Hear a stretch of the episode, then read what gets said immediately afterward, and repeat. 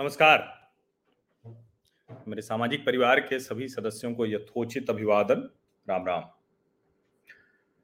पश्चिम बंगाल की जब चर्चा होती है ना तो कई जो दिल्ली में बैठे बुद्धिजीवी हैं, एक जो बड़ा वर्ग है, वो कह देता है कि भाई ये बताइए कि क्या उत्तर प्रदेश में कभी कोई ऐसी घटना नहीं हुई?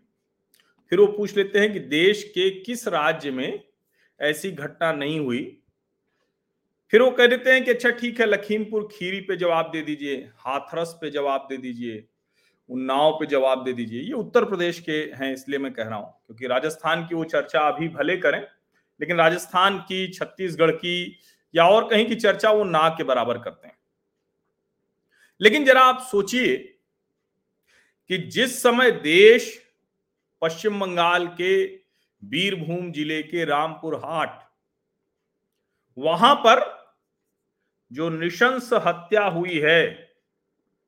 और वो कोई ऐसा नहीं हुआ है कि एक सामान्य मारपीट हुई, सामान्य झगड़ा हुआ, ऐसा नहीं हुआ है।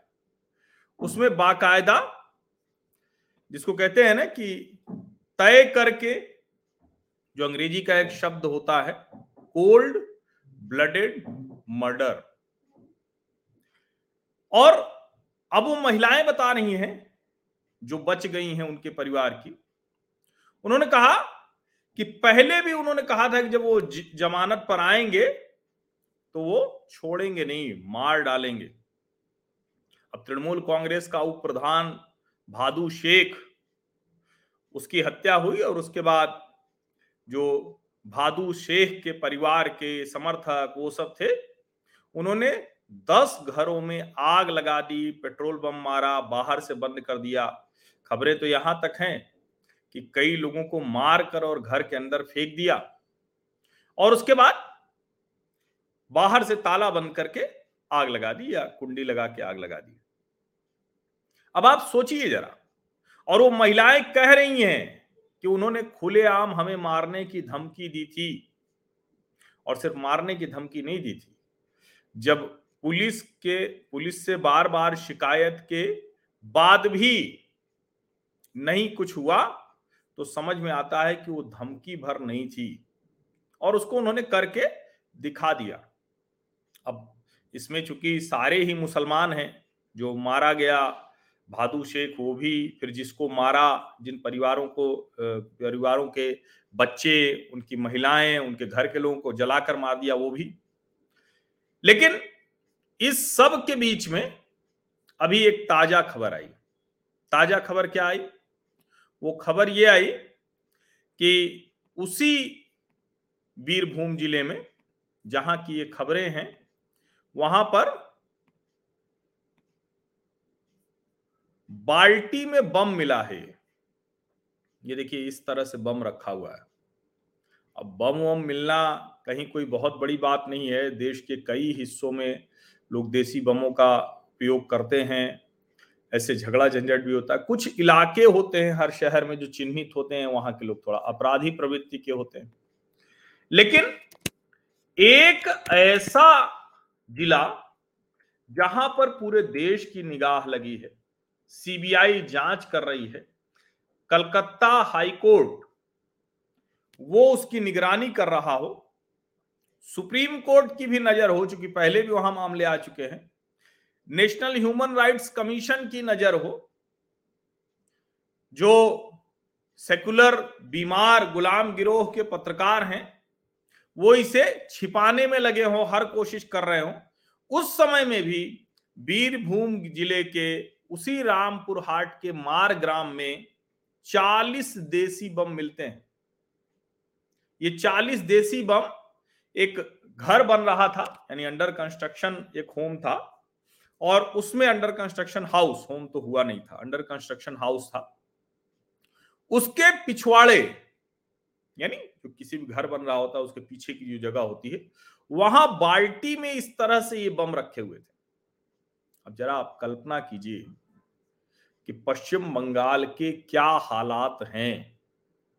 और उसके बावजूद ममता बनर्जी का दुस्साहस देखिए कि वो कह रही हैं कि इस राज्य में हुआ, उस राज्य में हुआ, ऐसा हुआ, वैसा हुआ। वो वॉट अबाउटरी में ही लगी हुई हैं। सारे के सारे लोग जो पकड़े जा रहे हैं, वो सब तृणमूल कांग्रेस के ही लोग हैं। सारे के सारे लोग तृणमूल कांग्रेस के लोग हैं।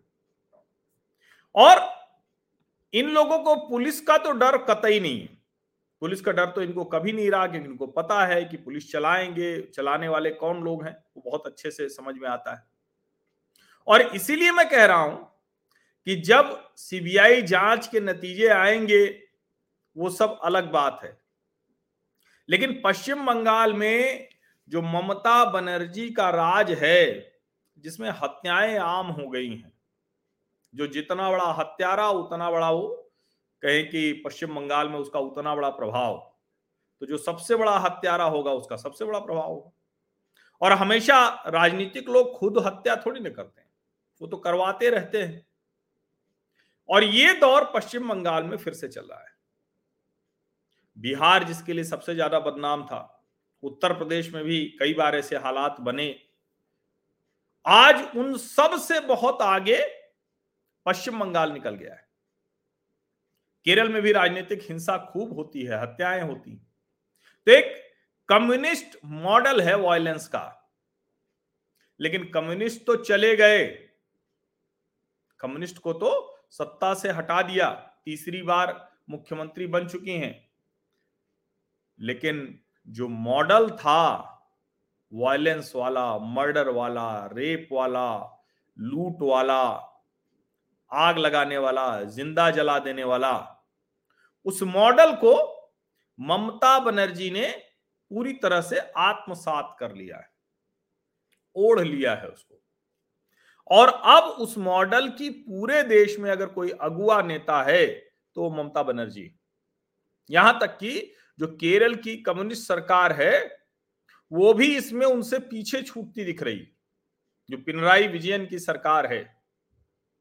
इसको समझिए, क्योंकि वहाँ क्लब कल्चर का होना, वहाँ कमीशन खोरी होना, वहाँ गुंडागर्दी, अपराध, हत्या, हिंसा, ये सब ठीक है। ठीक है मतलब ठीक नहीं है। मैं कह रहा हूँ कि ये सब तो ठीक है, होता रहा है। लेकिन उसके आगे के लिए सब कुछ इतना संगठित, इतना नियंत्रित, कब, कहा, कितना करना है और अब वो जो नियंत्रित था, वो नियंत्रित से अनियंत्रित हो रहा है, क्योंकि जिसके लिए करते थे, अब लोग खूब अपने लिए भी करने लगे और खूब जम के करने लगे। अब देखिए, इसमें चूँकि सारे मुसलमान मारे गए हैं, मुसलमान ही मारे गए हैं, मुसलमान ही आरोपी हैं, मुसलमान की ही हत्या हुई है तो इसलिए इसको हिंदू मुसलमान नहीं बना रही ममता बनर्जी, बना नहीं पा रही। भारतीय जनता पार्टी पे आरोप भी नहीं लगा पा रही। और इससे पहले ये जो भादू शेख की हत्या हुई, उससे पहले एक और मसला हुआ था, जो वहाँ पर एक छात्र नेता है, उसकी हत्या हुई। और उसकी हत्या में भी पश्चिम बंगाल पुलिस, उसका नाम आ रहा है। अधीर रंजन चौधरी कह रहे हैं, जो पश्चिम बंगाल में कांग्रेस का चेहरा है, जो लोकसभा में कांग्रेस के नेता हैं, वो अधीर रंजन चौधरी कह रहे हैं कि पश्चिम बंगाल पुलिस अनीश खान की हत्या के लिए जिम्मेदार है। अच्छा यहाँ ये भी ठीक है कि अनीस खान अच्छा जब मैं ठीक है शब्द बोल रहा हूँ तो ठीक नहीं है। ठीक है मतलब कि आप नैरेटिव नहीं बना पा रहे कोई वो भाजपा का कार्यकर्ता नहीं है, युवा मोर्चा का सदस्य नहीं है एबीवीपी का सदस्य नहीं है संघ से जुड़ा नहीं है। वो पूरी तरह से उसी ब्रिगेड का, उसी का हिस्सा था जो सीए उसका विरोध करने वाले लोग हैं, जो अलग अलग समय पर कहते हैं कि भाई खतरे में है सब कुछ। और बताइए जरा, इकतालीस दिन हो गए और अभी तक अनीस खान की हत्यार, अनीस खान के जो हत्यारे हैं, वो नहीं पकड़े जा सके। और इसीलिए गुस्सा लोगों का इतना है कि जो फिरहाद हकीम हैं, जो पश्चिम बंगाल के मंत्री हैं और ममता जी के अति विश्वस्त हैं। ऐसे आपको और अच्छे समझना हो कि कितने विश्वस्त हैं और मैसेज के लिहाज से। तो जैसे अरविंद केजरीवाल जी, आम आदमी पार्टी, उनके अमानतुल्ला खां हैं।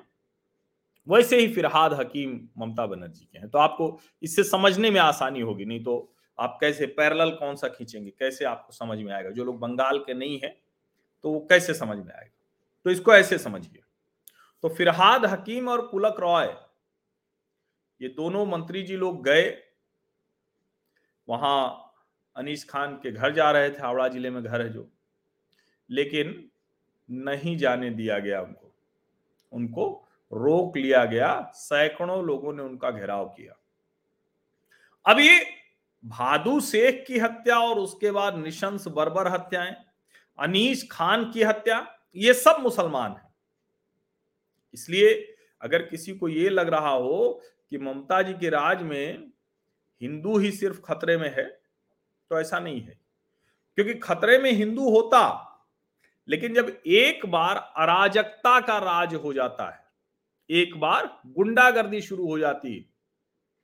और देखिए, ये जो वो मेंबर था कई ऐसे संगठनों का, अब जो फुरफुरा शरीफ के जो दरगाह प्रमुख हैं अब्बास सिद्दीकी, वो भी गए, मिल के आए, अनीस खान के पिता सलीम खान से मिल के आए।